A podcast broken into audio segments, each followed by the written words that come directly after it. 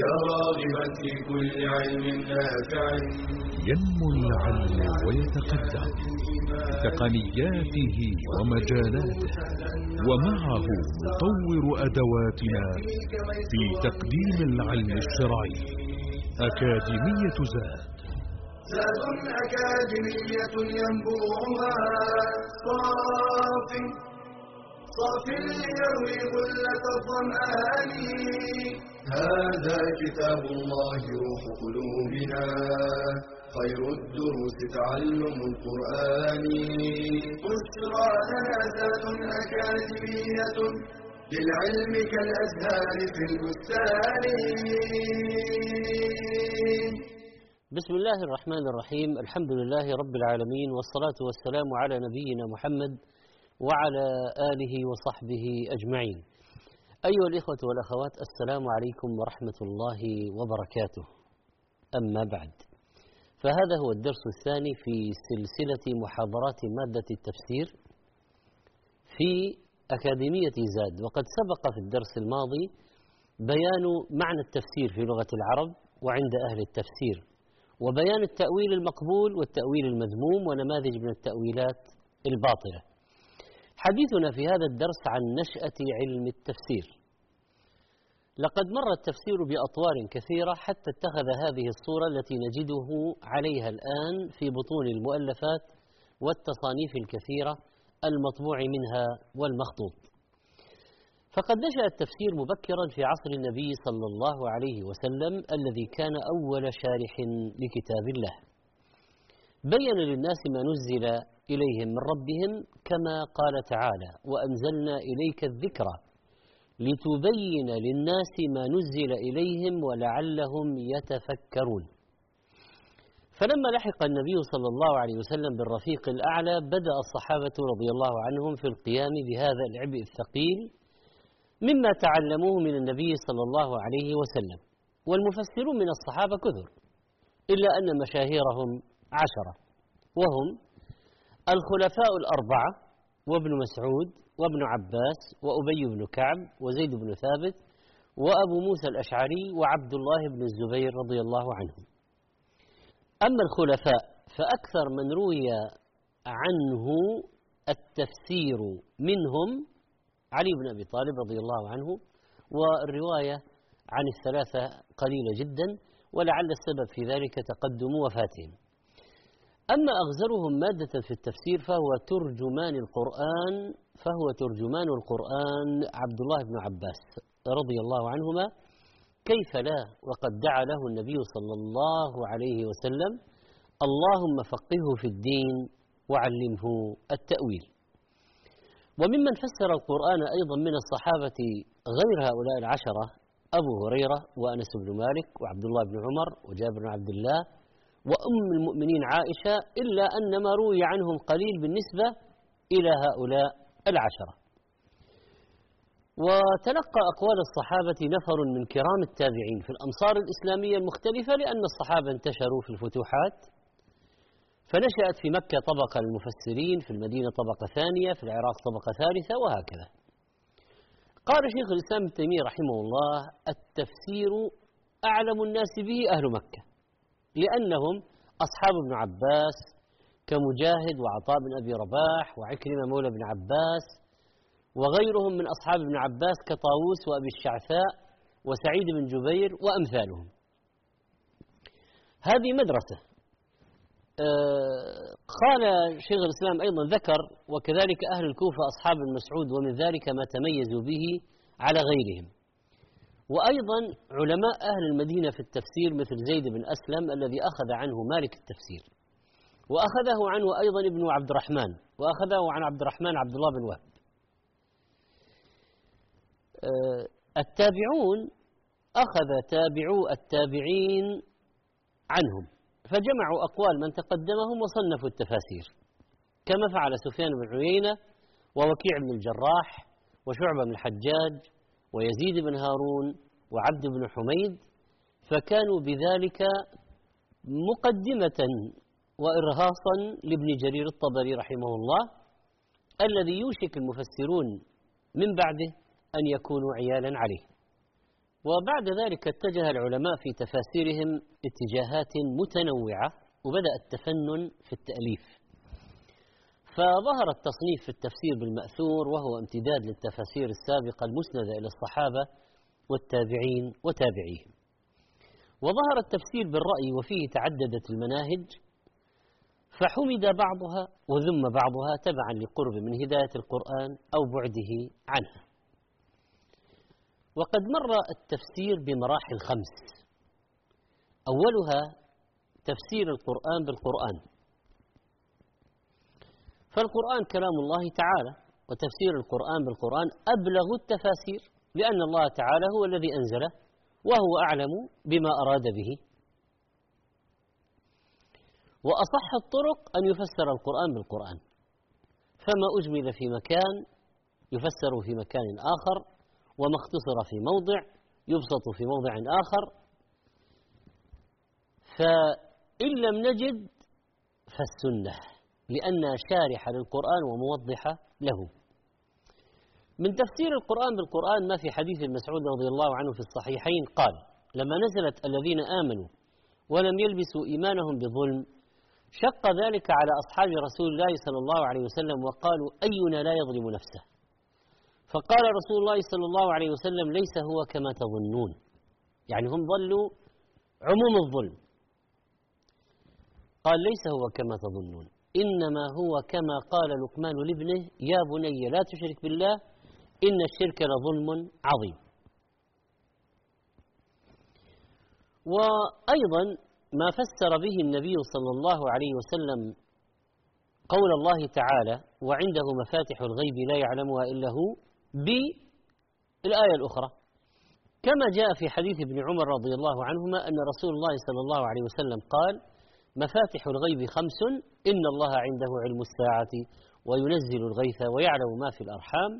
وما تدري نفس, نفس ماذا تكسب غدا وما تدري نفس بأي أرض تموت. إن الله عليم خبير. رواه البخاري. ما هي الكتب التي اعتنت بتفسير القرآن بالقرآن؟ ابن كثير رحمه الله مثال. من المتأخرين مثلا تفسير العلامة محمد الأمين الشنقيطي رحمه الله أضواء البيان. في إيضاح القرآن بالقرآن وقد قدم له بمقدمة مهمة في أنواع بيان القرآن للقرآن. مثال آخر على تفسير القرآن بالقرآن مثلا في سورة الفاتحة اهدنا الصراط المستقيم. ما هو الصراط المستقيم؟ هو تعالى فسره صراط الذين أنعمت عليهم غير المغضوب عليهم ولا الضالين. من هم المنعم عليهم؟ صراط الذين أنعمت عليهم؟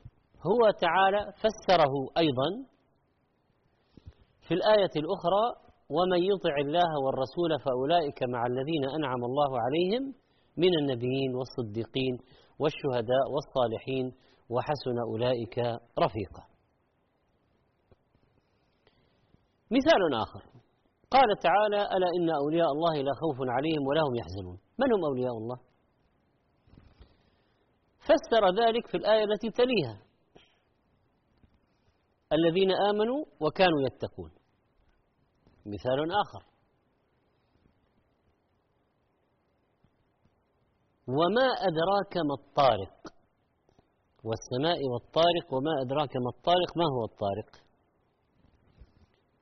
جاء في الآية التي تليها النجم الثاقب. إذا هذا هو الطارق. النجم الثاقب الذي يطرق.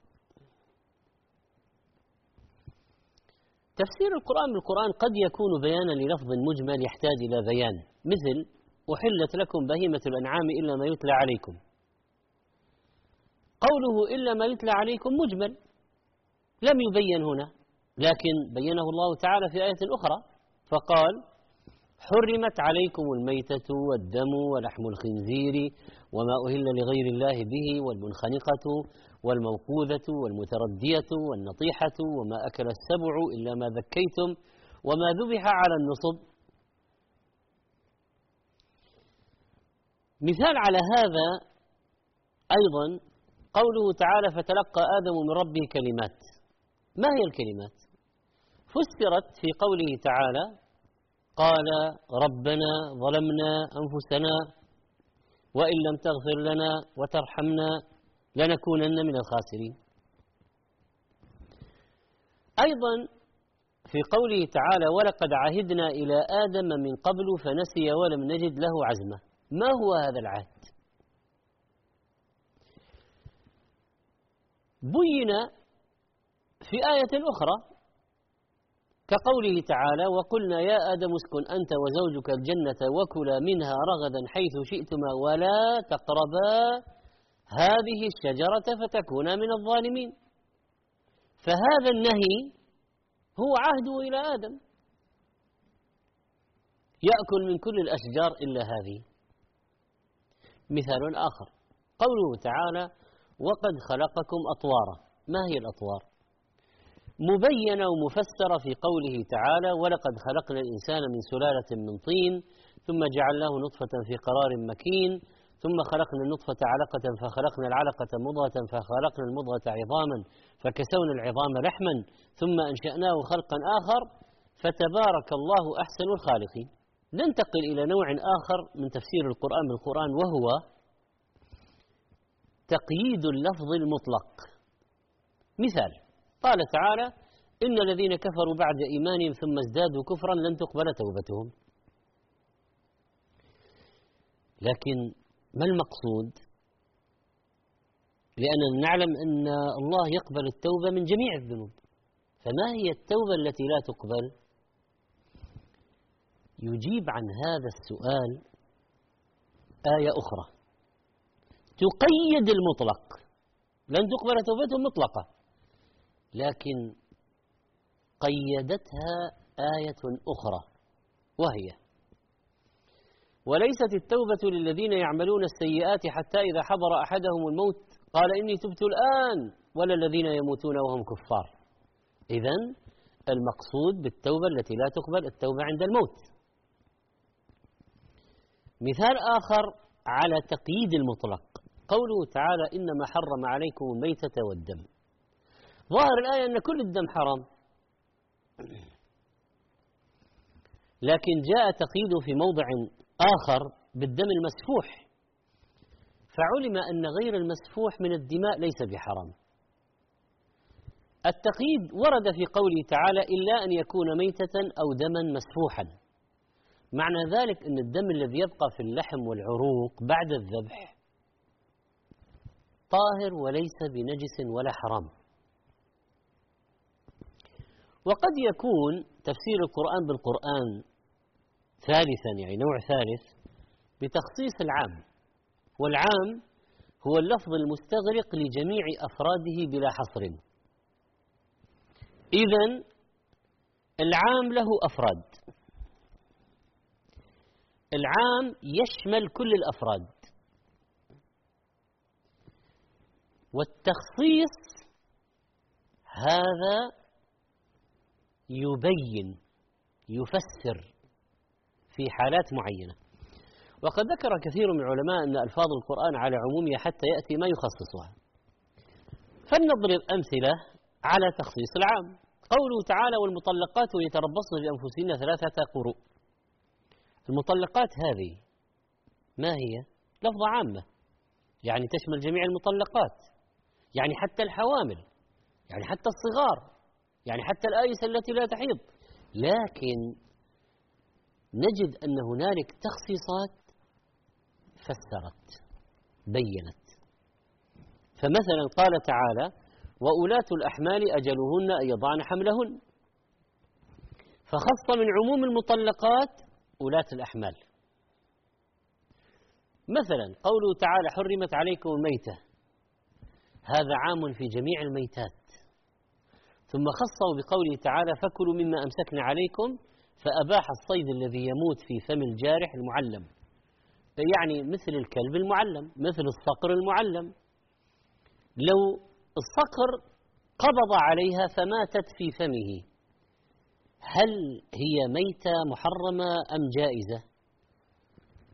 على العموم إذا قلنا على العام محرمة لكن قوله فكلوا مما أمسكنا عليكم يدل على تخصيص. قوله تعالى وإن أردتم استبدال زوج مكان زوج وآتيتم إحداهن قنطارا فلا تأخذوا منه شيئا. أتأخذونه بهتانا وإثما مبينا؟ هذا عام سواء رضيت المرأة أم لا. لكن خصها بقوله حالة خاصة يجوز فيها الأخذ وهي فإن طبن لكم عن شيء منه نفسا فكلوا هنيئا مريئا. وكذلك في قوله تعالى فإن خفتم ألا يقيم حدود الله فلا جناح عليهما فيما افتدت به. وأخيرا تفسير لفظة بلفظة بأن يرد في سياق ما لفظ غريب ثم يذكر في موضع آخر بمعنى أشهر من ذلك اللفظ. مثلا قال تعالى وأمطرنا عليها حجارة من سجيل. سجيل تحتاج إلى تفسير. فسرت في موضع آخر لنرسل عليهم حجارة من طين. والآيتان وردتا في شأن قوم لوط غير الآية التي جاءت في أصحاب الفيل. وقريب منه تفسير معنى بمعنى مثل تفسير قوله تعالى يومئذ يود الذين كفروا وعصوا الرسول لو تسوى بهم الأرض. ما معنى لو تسوى بهم الأرض؟ المعنى مذكور في قوله تعالى ويقول الكافر يا ليتني كنت ترابا. فهذا تفسير معنى بمعنى نسأل الله تعالى أن يفقهنا في كتابه.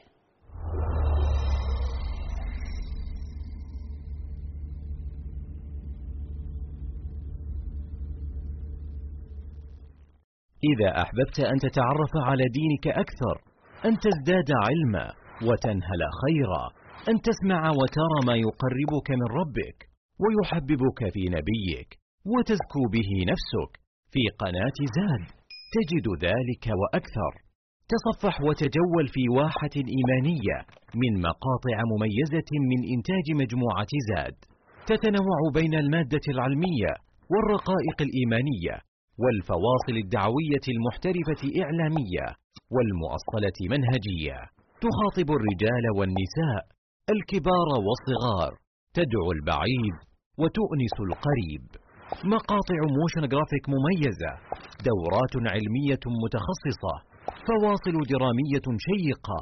لقاءات دعوية ممتعة. برامج تلفزيونية. وندوات شرعية. شاهد شارك انشر.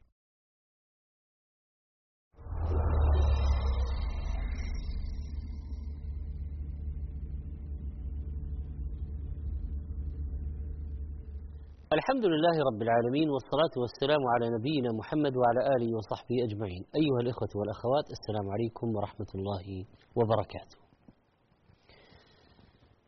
تفسير القرآن أنواع كما ذكرنا ومنه تفسير القرآن بالقرآن وذكرناه. تفسير القرآن بالسنة النبوية سنتحدث عنه الآن.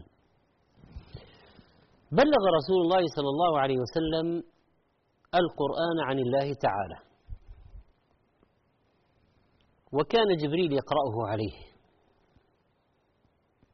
وكان صلى الله عليه وسلم يعي ما يقول جبريل. لا تحرك به لسانك لتعجل به. إن علينا جمعه وقرآنه. فإذا قرأناه فاتبع قرآنه ثم إن علينا بيانه. النبي صلى الله عليه وسلم أعلم الناس بمراد الله. وقال تعالى وأنزلنا إليك الذكر لتبين للناس ما نزل إليهم. هذه من وظائف النبي محمد صلى الله عليه وسلم. فكان عليه الصلاة والسلام يبين المراد بالآية تارة يفسر مجملها أو يقيد مطلقها أو يخصص عمومها ونحو ذلك. السنة وحي كالقرآن. وقد قال عليه الصلاة والسلام ألا إني أوتيت الكتاب ومثله معه؟ ألا يوشك رجل شبعان على أريكته يقول عليكم بهذا القرآن فما وجدتم فيه من حلال فأحلوه وما وجدتم فيه من حرام فحرموه. يعني كأنه يقول بإلغاء السنة. لا عبرة بها رد النبي صلى الله عليه وسلم في الحديث على هذا الزاعم الزعم الباطل فقال وإنما حرم رسول الله صلى الله عليه وسلم كما حرم الله. هذا الحديث الصحيح في بيان أن المصدر واحد. فالكتاب والسنة كلاهما وحي. والسنة الصحيحة بأقسامها المتواترة والآحاد واجبة الاتباع كالقرآن. وكل منهما يصدق الآخر فالسنة مبينة ومفصلة لما أجمل من القرآن. وقد تأتي السنة بحكم لم يرد في القرآن. فهذا من تتمة الوحي. وقد روي عن حسان بن عطية رحمه الله تعالى أنه قال كان جبريل عليه السلام ينزل على رسول الله صلى الله عليه وسلم بالسنة كما ينزل عليه بالقرآن ويعلمه إياها كما يعلمه القرآن. فلنضرب أمثلة على تفسير القرآن بالسنة. قال تعالى وأقيموا الصلاة وآتوا الزكاة. إقامة الصلاة مجملة إيتاء الزكاة مجملة. لكن كيف تكون إقامة الصلاة؟ متى؟ كم ركعة؟ ما هي الشروط؟ ما هي الأركان؟ ما هي الواجبات؟ آتوا الزكاة. من أي المال نخرج؟ كم نخرج؟ لمن نعطي؟ ونحو ذلك.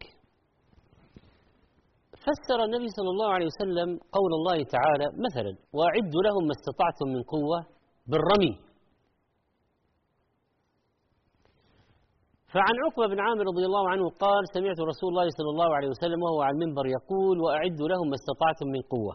ألا إن القوة الرمي ألا إن القوة الرمي ألا إن القوة الرمي. رواه مسلم.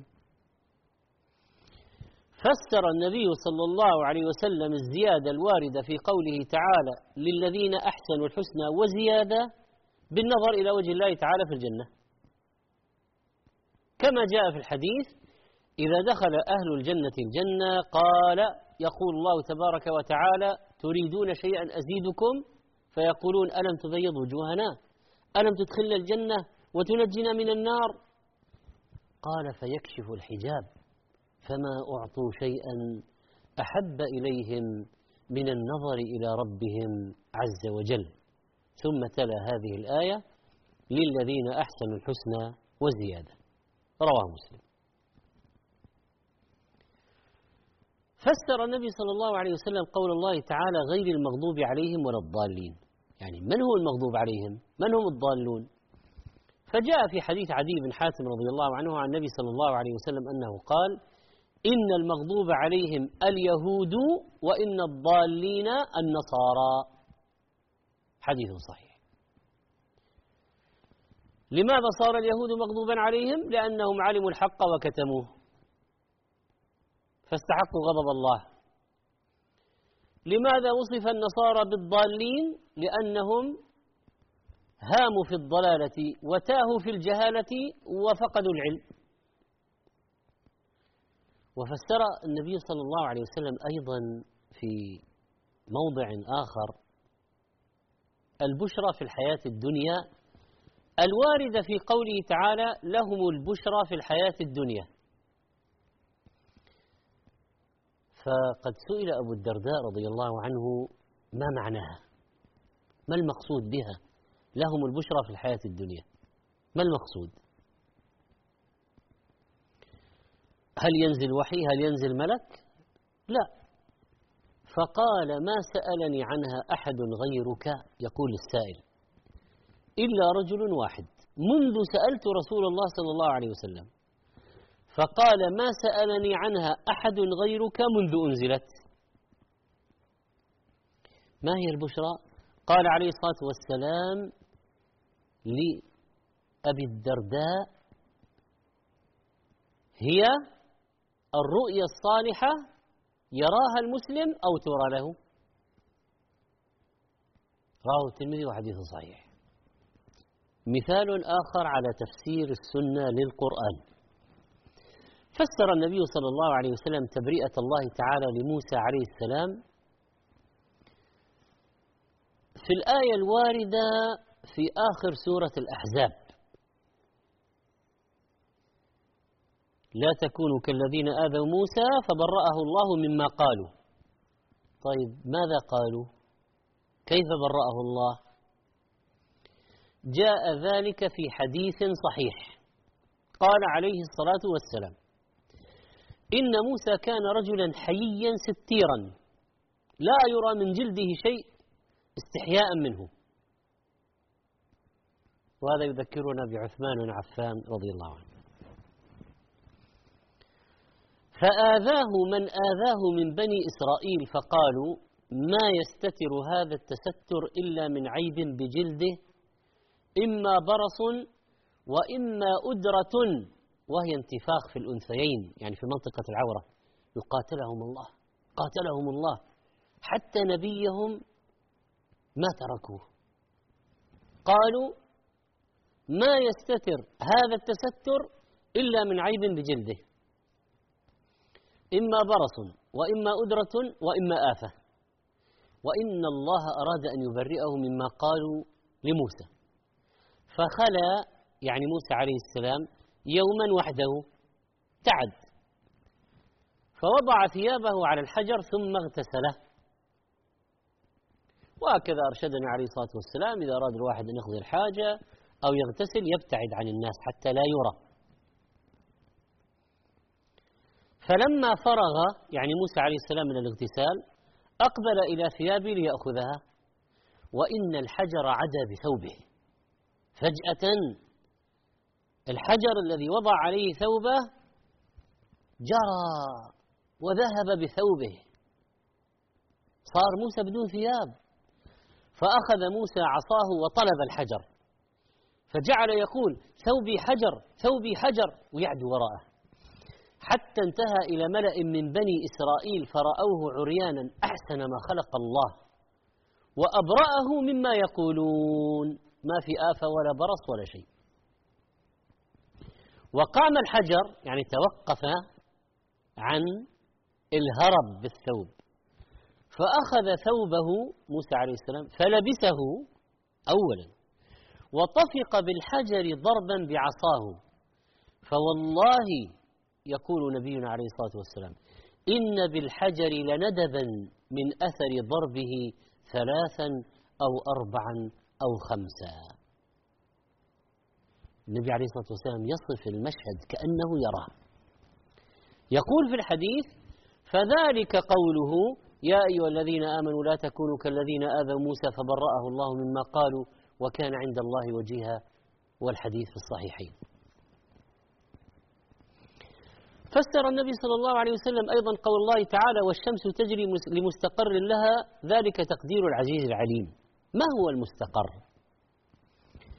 عن أبي ذر رضي الله عنه قال قال النبي صلى الله عليه وسلم لأبي ذر حين غربت الشمس أتدري أين تذهب؟ قلت الله ورسوله أعلم. قال فإنها تذهب حتى تسجد تحت العرش.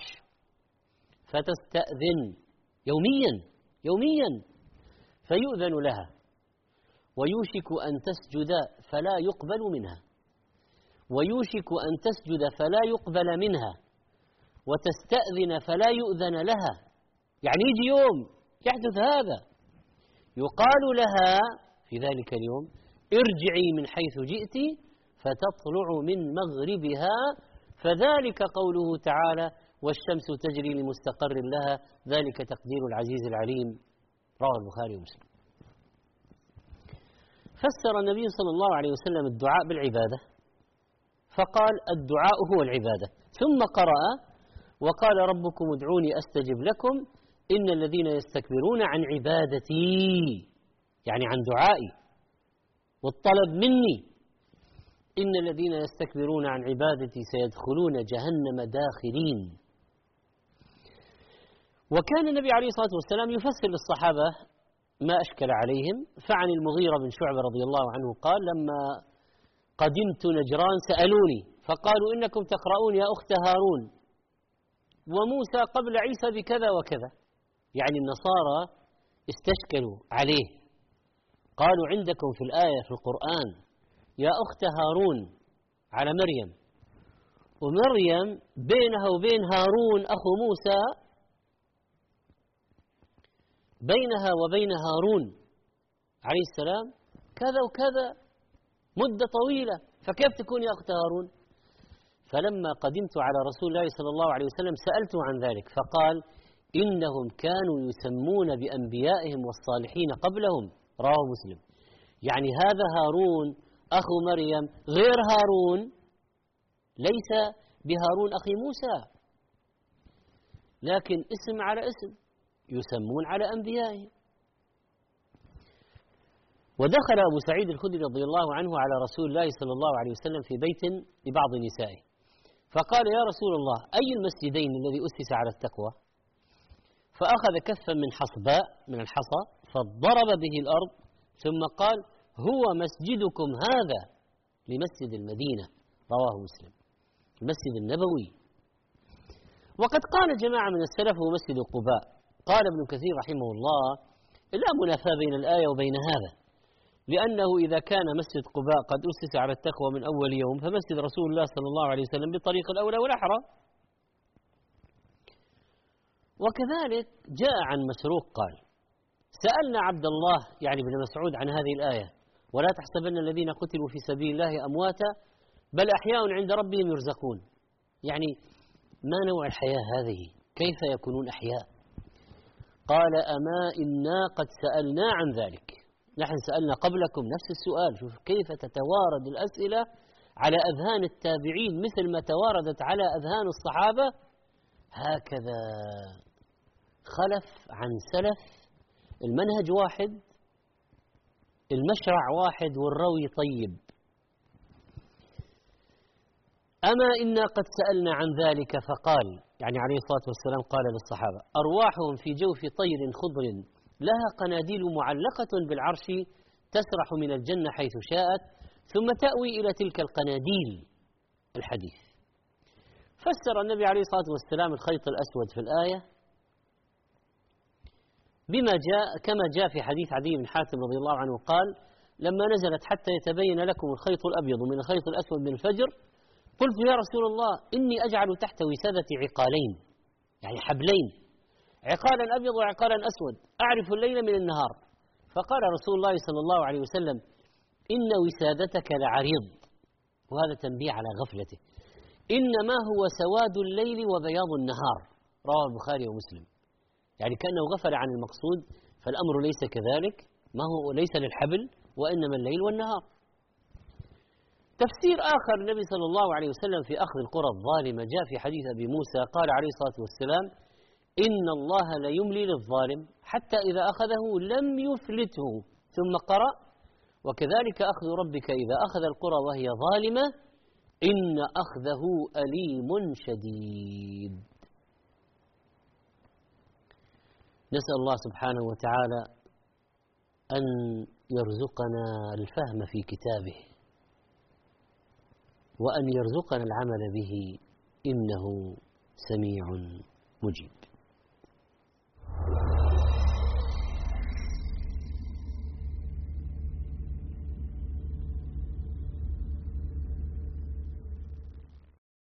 مجموعة زاد تقدم لكم نخبة مميزة من إصداراتها. كتاب كيف عاملهم صلى الله عليه وسلم للشيخ محمد صالح المنجد. أربعون نصيحة لإصلاح البيوت. أدرك أهلك قبل أن يحترقوا. المجمعات التجارية آداب وأحكام. زاد الحج. زاد الصائم. طوبى للشام. كيف تقرأ كتابا؟ معاني الأذكار. اترك أثرا قبل الرحيل. وكتاب بدعة إعادة فهم النص. لمزيد من المعلومات يرجى زيارة المواقع التالية.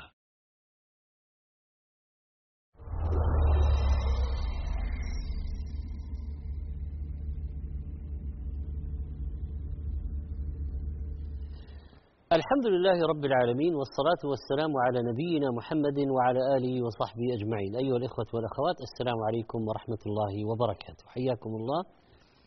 تكلمنا عن تفسير القرآن بالقرآن وتفسير القرآن بالسنة وضربنا أمثلة ونتابع معكم إن شاء الله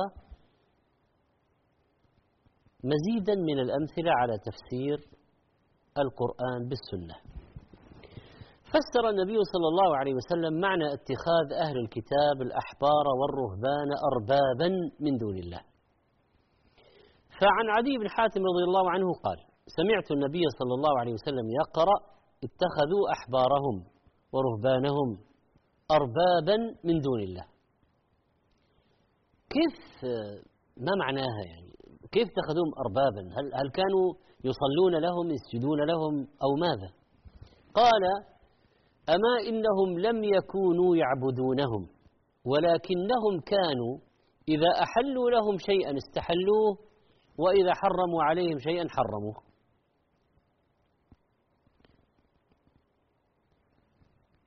هذا يجيب على تساؤل. قد يطرحه البعض. يقول النصارى لا يعبدون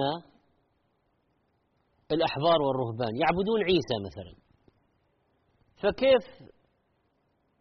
ما معنى الآية؟ اتخذوا أحبارهم ورهبانهم أربابا. فنقول الرب يشرع من حقه تعالى التحليل والتحريم. فإذا نازعه هذا الحق أحد واتبعه صارت عبادة. لأن طاعة الأحبار والرهبان في تحليل ما حرم الله أو تحريم ما أحل الله عبادة لهؤلاء الرهبان والأحبار. فبينه عليه الصلاة والسلام. وفسر النبي صلى الله عليه وسلم صراط الله المستقيم. فروى عبد الله بن مسعود رضي الله عنه قال خط رسول الله صلى الله عليه وسلم خطا بيده. ثم قال هذا سبيل الله مستقيما. قال ثم خط عن يمينه وشماله. يعني خطوطا. ثم قال هذه السبل ليس منها سبيل إلا عليه شيطان يدعو إليه ثم قرأ وأن هذا صراطي مستقيما فاتبعوه ولا تتبعوا السبل وفسر النبي صلى الله عليه وسلم أيضا معنى الود الذي يجعله يجعله الله تعالى للذين آمنوا وعملوا الصالحات. كما قال في الآية ان الذين امنوا وعملوا الصالحات سيجعل لهم الرحمن ودا. كيف يجعله؟ واين يجعله؟ فسره في الحديث قال إذا أحب الله عبدا نادى جبريل إني قد أحببت فلانا فأحبه قال فينادي في السماء ثم تنزل له المحبة في أهل الأرض فذلك قول الله إن الذين آمنوا وعملوا الصالحات سيجعل لهم الرحمن ودا.